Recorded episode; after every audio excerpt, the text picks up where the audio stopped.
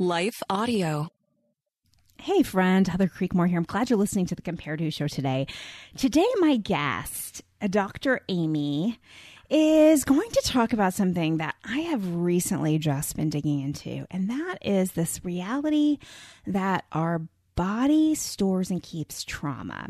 Now, Dr. Aimie doesn't profess to be a believer, and when we talked initially about her being on the show, her assistant said something like, just so you know, Dr. Aimie approaches this from a scientific perspective, and I believe that science and the Bible were great together because God invented and created everything, including our bodies. But I just want to give you that as a heads up that Dr. Aimie may not always speak about things in the way you're accustomed to things being spoken about on this show, because she's not necessarily approaching it from a biblical perspective. But what she has to share about trauma, what she's found through her own research about what our bodies are doing with trauma, I think fits beautifully in with a podcast episode I did last week talking about ADHD, and an episode I did a month or so ago with Elisa Keaton, where she talked about her new book in which she's talking through what do we do with the trauma stored in our bodies. So I think for those of us with body image issues, it's really important to think about what is happening in our bodies with this trauma at the biological level. And that's where Dr. Aimie goes today. So I really do think you're going to get something out of this. And it's a pretty fascinating conversation. Do you need extra support on your body image journey? I tell you, it is one of the greatest honors for me to be able to walk with women through my coaching, through my brand new online course. We dig into the hard, but we get somewhere, y'all. So if you're looking for more help, go check out the Body Image Freedom Framework on the website on improvebodyimage.com. You can save $50 using the code podcast. I would love to meet you there and walk on this journey with you. Let's go.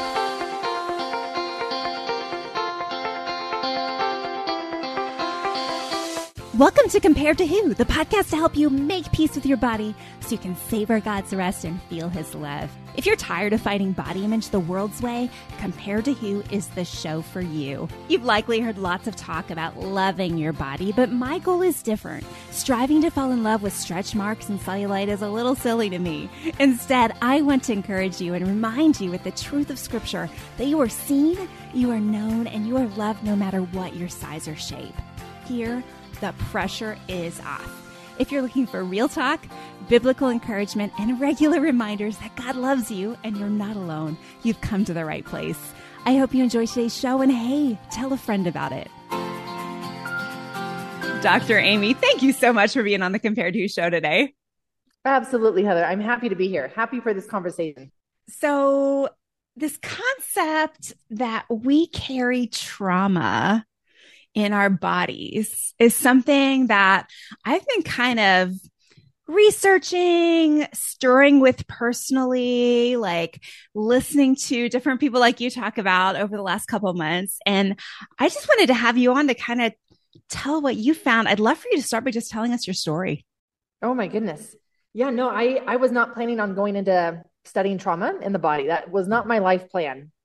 And my life plan changed when during medical school, I became a foster parent first and then adopted. Mm. And I was just coming out of my master's in biochemistry. I'm a science nerd, if you don't know that about me already. And I had a few months of space and I thought, let me make my life as meaningful as possible. So let me become a foster parent, jump through all the hoops. Well, by the time that they actually had their first placement for me, I was just jumping back into third year of medical school. And I get the phone call, the phone call that you'll never forget, right? Aimie, we have one for you. And it's like, oh, like the excitement, right? Like this has been everything that you've been working towards for months. And I don't know, just this idea that maybe I can make an impact on someone else's life.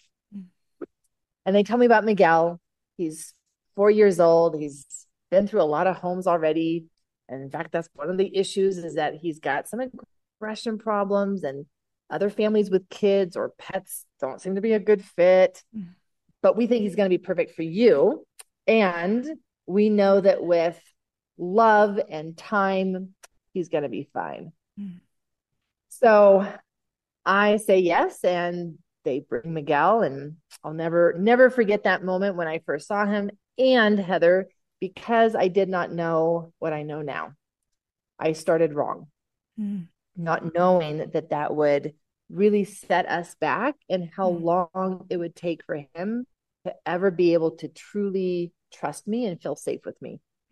I thought that I knew how to help him trust me, and I did not. I did it all wrong. So we ended up having 6 long years of trying to figure it out. And in that process, Heather, he became, I mean, he let it all out at different points, and let it all out, meaning let me see the anger, the rage of all that was stored inside his body. He had been placed into the foster care system at 9 months old. And obviously there were reasons why he was placed at that time. So there had already been a lot that had been happening up until that point. And he was very, very lost, very hurt, very alone, and saw me as also a threat. And it got very scary at times. It got extremely hard. It was definitely one of the hardest things that I've ever done. And it taught me so much. And that was my introduction to really understanding trauma and figuring out that all of the recommendations, the evidence-based therapies were actually not helping. And some of them were making it worse. And so it put me into this place where I became so open to just learning. Help me understand. Let me see what else I can read. Let me see what else I can go listen to. Like what else can I do? I became more open than I ever thought that I would ever become. Yeah. And in that process, I started to learn so much about myself, and I had never been one that I had seen myself as having had trauma. And so to see patterns in him that I'm like, oh, I think I have that too. Not to that degree, but I think I push people away too. I think I hide my heart too. I think I'm also afraid to be seen sometimes, because what if they won't like me and then they'll leave me? Yeah. And as I was learning all this about myself, just watching him and it feeling like it resonated in some place deep in me, that's when I realized that I don't even understand the true definition of trauma, because how could I have some of these things as well when I had a very different background in childhood than what Miguel had had. Yeah. And then I got to go on my own journey. And because I was now, around the age of 30, my health symptoms were starting to surface from all of this stored trauma in my body. And I would have kept going and just kept pushing myself if my body had given out and said, no, we're done. Like you've broken us.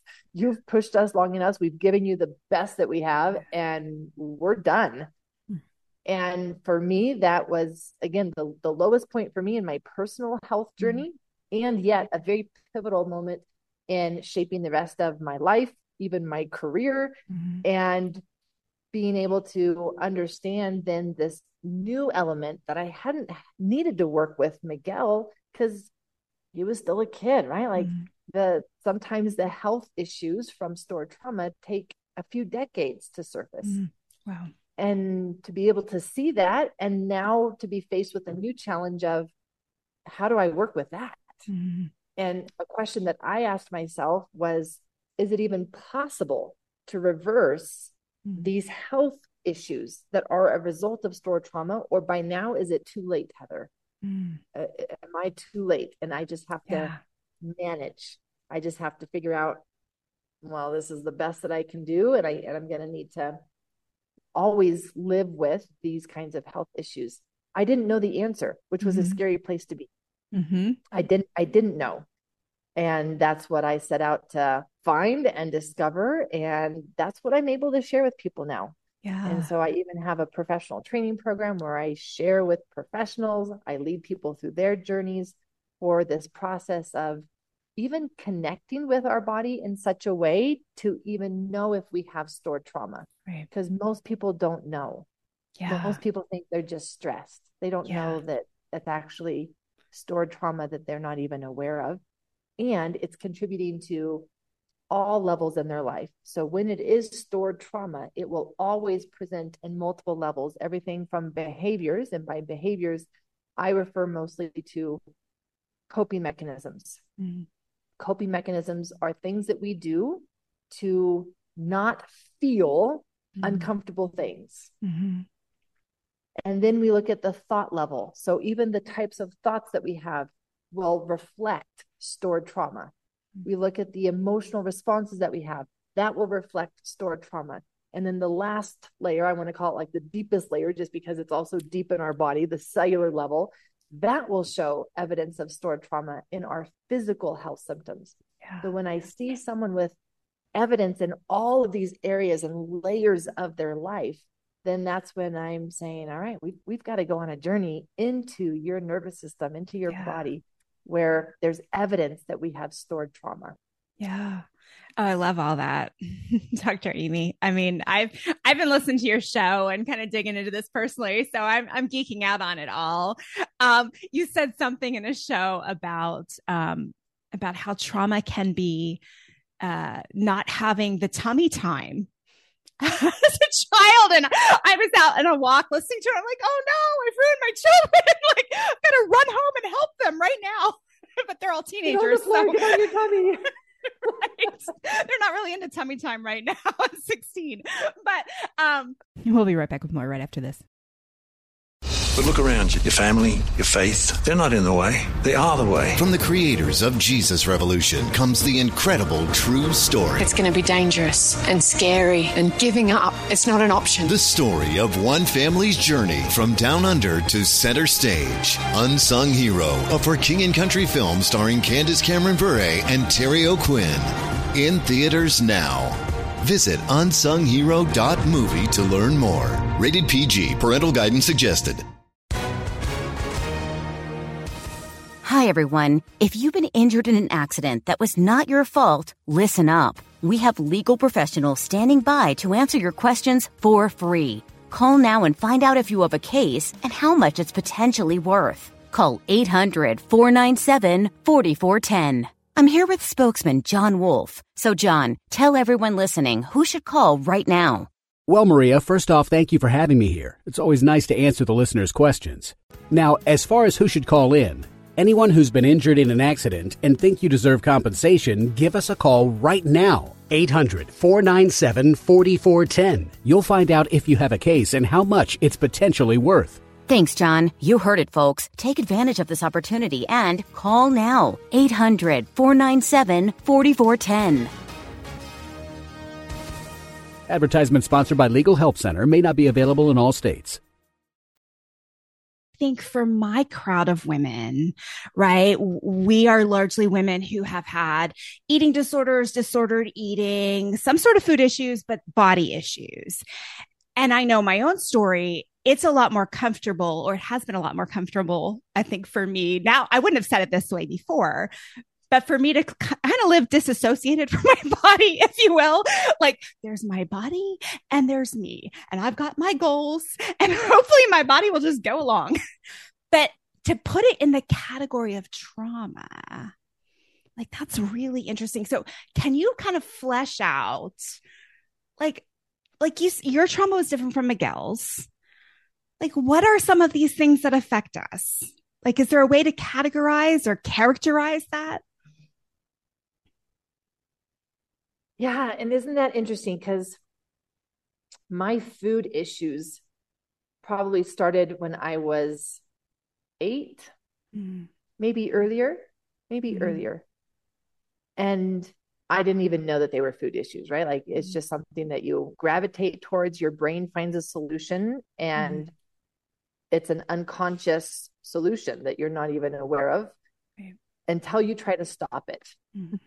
Yeah. And it wasn't until I found myself trying to stop this emotional eating and binge eating that I was engaging in, and realized how hard it was to stop. I even enrolled in Overeaters Anonymous because I was that desperate to have this as a solution. I was sure that my eating and my excess weight were the source of all the problems in my life. Mm-hmm. And so if only I could stop that, everything else would be better. And in the process, and I want to say in the process, not really leaning into the binge eating, but more my process then of trauma, realizing that it goes deeper than the eating. Like the eating is a solution for something, and what's it a solution for? And that's where I discovered all of this stuff really about a new understanding of trauma. Like what you're talking about, what are all those different things that actually can be traumas for us? And as I looked back over my patterns, even in adolescence, by 14, I remember starving myself for days and then binge eating for days. And there was one pattern specifically that I could look back on and see that I had, and that was that every single time I came home, doesn't matter from where, Heather. Mm-hmm. It could be just from outside playing. It could be from down at the library. It could be riding my bike from school. It did not matter from where, but starting that early in childhood, every time that I came home, my first thing was to go to the kitchen. Mm-hmm. Yeah. And as I leaned into that during my somatic work, because I think that that I do a lot of somatic work as part of my approach, I realized that food was covering up feeling lonely. Mm-hmm. There was an element of, I don't feel safe here in this house. Mm-hmm. I don't want to be home. I'd rather still be outside somewhere else. Mm-hmm. And then, of course, with that, there comes this disguised grief because I don't have a home where I feel safe. Mm-hmm. And as I looked at, these are stored emotions that I can then understand that at that time in my life, when I was 8 years old, to feel that every time I came home. And even as I say that, right, like I start to feel so much compassion for that young part of me, that at that time in my life, I wouldn't have been able to understand any of that. Yeah. I'm an adult now. I can have that perspective. Mm. But at that time, those feelings of, I don't want to be home, and I don't even know why I don't want to be home. I just know that I don't like it here. Those feelings would have been overwhelming for me. I wouldn't have known what to do with them at that time, which is why my brain and body went to the solution of, well, then let's just numb those feelings for you. Yeah. And then you don't need to deal with them. Yeah. And so that's my new definition of trauma, is anything that for any reason at that time in our life overwhelmed our ability to understand and process what I'm feeling, what is happening, and to know what to do with that. Mm. And so when we look back, I mean, there's all kinds of situations that we could have been through or not had and should have had that would have been overwhelming for us at that time. We were so young. How could we understand that, let alone process it? Yeah. Maybe we had a parent, maybe we had a teacher, maybe we had a friend who could help us process things. That's a protective factor. Mm-hmm. But if we didn't, or if they weren't enough for helping us process all the areas of our life, we would have been left with experiences that were overwhelming at that time. Mm-hmm. And when anything is overwhelming at that time, it's almost like we tuck it into a box and we store it away. Mm-hmm. And I think we put like some type of stamp on it that says, for future review, but when is that future, right? Yeah. Like life continues to happen to us. And the more boxes that we have stored, the more that life in general starts to feel overwhelming, because it takes a lot of energy to keep those boxes tucked away. Mm-hmm. And the less energy we have then for keeping up with our current life, and that future never comes until something big happens where we feel like our life is falling apart. Or for me, my physical health fell apart. And then we're faced with, I think I've got to open up some of those boxes. Mm-hmm. I'm not ready for that. I wasn't ready for that, but I don't see any other choice right now. Yeah. And then we're faced with this like big, scary task of, oh, but I don't want to, because I don't know what's in those boxes. And at that time, when I stored those boxes away, I stored them away because they were overwhelming. And so to just think about opening them, like I get overwhelmed. Yeah. Oh, no, that's not a good idea. No, the kitchen, the refrigerator is a much better solution, Easier. Yeah. And so, I mean, the list is very long, Heather, of, well, what could cause us overwhelm? You know, mm-hmm. we joked a little bit about the tummy time, mm-hmm. but that's a real thing. Mm-hmm. If a baby, if an infant doesn't get everything that they need for their healthy development, and it's not just emotional development, it's their mm-hmm. physical development, their body will become overwhelmed. Mm-hmm. And so there are things that can happen to us, or again, not happen for us, that should have, that we don't even remember. Yeah. We won't even have words for it because we were so young. We don't have explicit memory in our brain of that, mm-hmm. but our body holds all of that memory. It's called implicit memory, mm-hmm. and it's stored in the body, and it's stored in these boxes of overwhelm that we've packed away. Yeah. So essentially we all have trauma, right? We all have trauma. And maybe like if you're a parent, like we're all causing trauma. I don't know. Like how do we not be overwhelmed by that?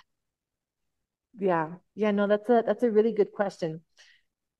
And from my journey, the place that I've gotten to, which what I would invite other people to do as well, is I've got agreements. I have agreements. In mm-hmm. fact, I share these agreements in my foundational journey that I invite people to when they're first starting out with addressing stored trauma, because we have to do it safely. Mm-hmm. We've got to know how to open those boxes safely so we don't fall apart. And the first agreement that I have for myself and for that journey is that we will be present to the best degree possible, mm-hmm. and our best will be good enough for today. Mm-hmm. I can't know everything. Yeah. I can't even know everything, let alone do everything. And especially as a parent, I'm going to commit to doing the best with the information that I have now, knowing that for whatever reason, life, God, the universe has only given me this much information mm-hmm. thus far. Mm-hmm. And I'm going to implement it. And then as I have need for more, I'm trusting in the process that more will come to me. Mm-hmm. That lack of trust in the process is another sign of stored trauma, where I've got to control everything. Yeah. And then we go into agreement number 2, which is we agree to not hold ourselves to the standard of perfectionism. Mm-hmm. And when we've moved into, no, like I need to control everything, that's what that control is. It puts us into that place of, I can't do anything wrong. I have to be perfect, especially for my kids, because I don't want to ruin my kids. Right. And being able to say, you know what? Agreement number 2, I do not hold myself to the standard of perfectionism. I simply start with what I can right now. Mm-hmm. And for me, those are beautiful agreements to keep coming back to every day of, for whatever reason, trauma seems to just be a part of life. Mm-hmm. I'm going to do my best to not traumatize my kids.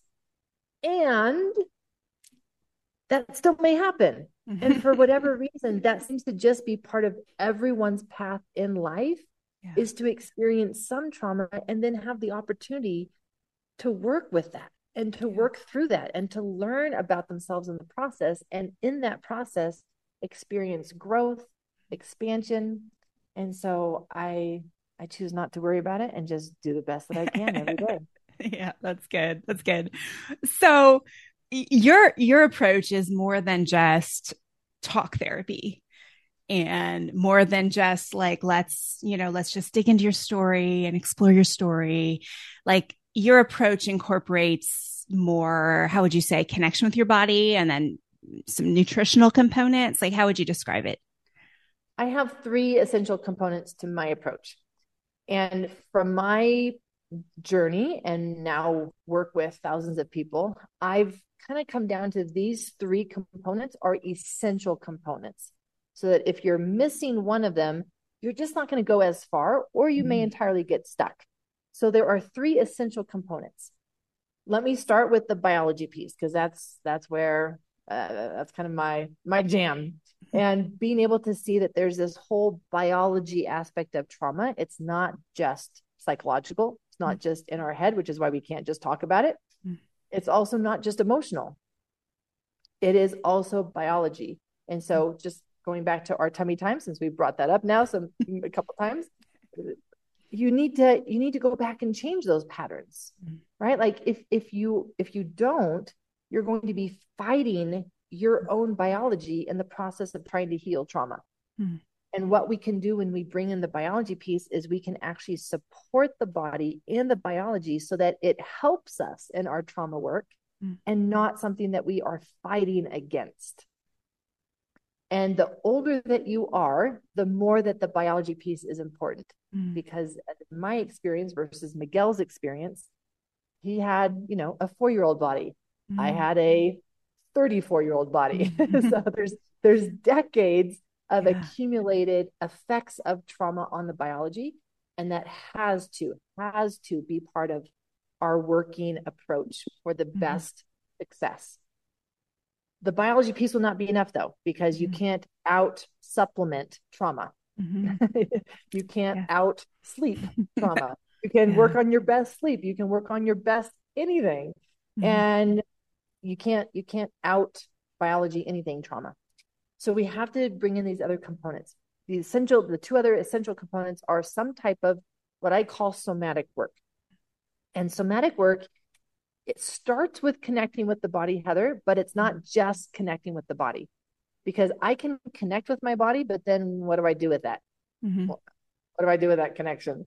So it's connecting in a way that I can actually understand and hear the messages from my body, and I can respond to those messages so that it becomes a dialogue, not just a connection. And in that dialogue, Heather, what ends up happening is that people start to hear what their body is telling them that it needs in order to safely open up a box and process what's in it and resolve it and discharge it.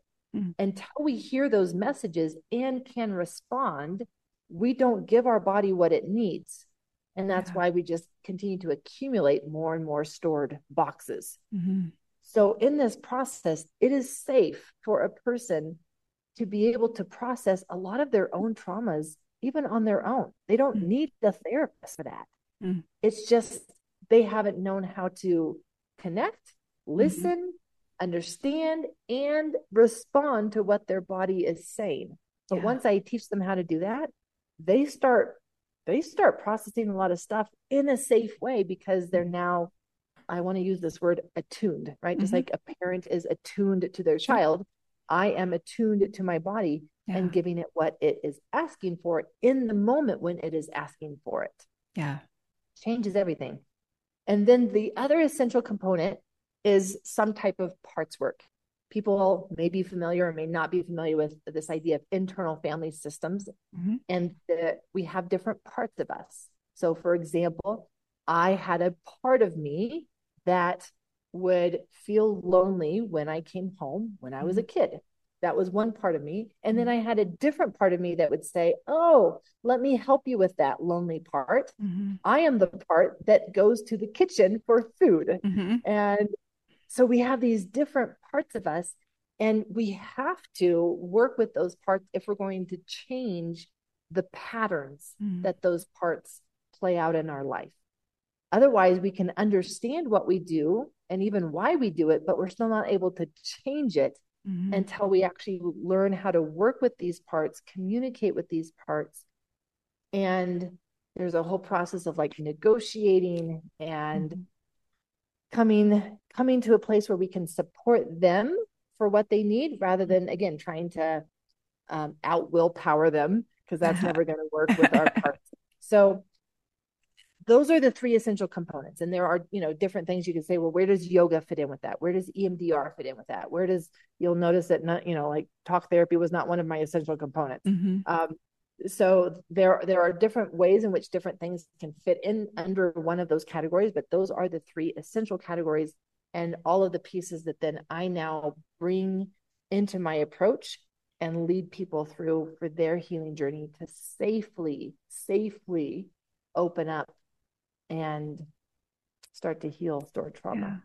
Well, I think the concept of attunement really goes right in line with a lot of what we talk about on this show in terms of healing our relationship with food, because most people that have been on a diet since they were 9 years old, like myself, just even basic body cues like hunger, we've been taught to ignore those, right? Like, you're not hungry. Like, you can, it's 7:00. We don't eat after 7. So we're not hungry after 7. And you're laying in bed at 10:00. I'm so hungry, but no, I'm not hungry. Ignore that. So, that's like just kind of right in line with that. I remember you saying something on one of the shows that I heard you on about running. Do you remember what it was? It was something about how we want to over-exercise, and there was some reason for that. Does that ring any bells to you? I should have written it down. There's lots of reasons for that. So over-exercising is it's a very effective solution for a lot of problems. And I say problems in quotations, right? So running, for one thing, can give us dopamine. Mm-hmm. And for people who are low in dopamine, they will need something to give them dopamine. Eating will give us dopamine. Mm-hmm. But if you're trying to not eat, well, then you may find yourself moving to exercise and running for that. So for people who are what we call undermethylators, they have a methylation imbalance. This is not just MTHFR. This is actually more than that. But for those who are an undermethylator, most of them have lower activity in serotonin and dopamine. Mm-hmm. And this is an epigenetic condition, not genetic, epigenetic condition that you're born with. Mm-hmm. Often related to how much folate your mother took while she was pregnant, by the way. Mm-hmm. So speaking of biology, right? Like all these biology things start to come into play. But if you are an infant and you have lower serotonin and dopamine, you are going to need more from your mother for just feeling safe in your body. Mm. And it may be more than what she can provide because you need more. Mm. And when that happens, we will come out of our childhood feeling insecure. Mm. And it may have not as much to do with our parents, though it may, because that could have been part of the equation. It could have just been our biology that we were not as available, because dopamine is one of those neurotransmitters that is key to bonding and feeling attached and feeling secure. So if we don't have that, we're coming out. And again, there we have a very uncomfortable sensation where I don't even feel safe in the world now. Mm-hmm. I walk around constantly feeling like, okay, what else is going to go wrong? What else is going to go wrong?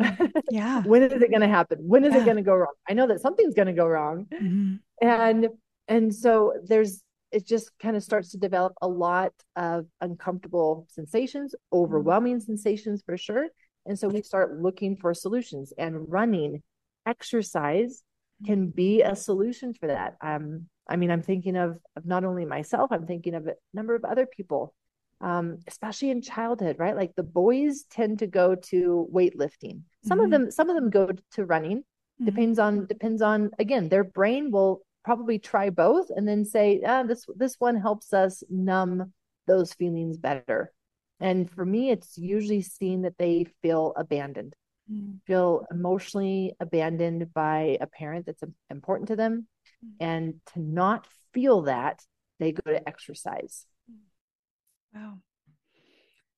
Wow. Yeah. Oh, so I have like 27 more questions based on that conversation. But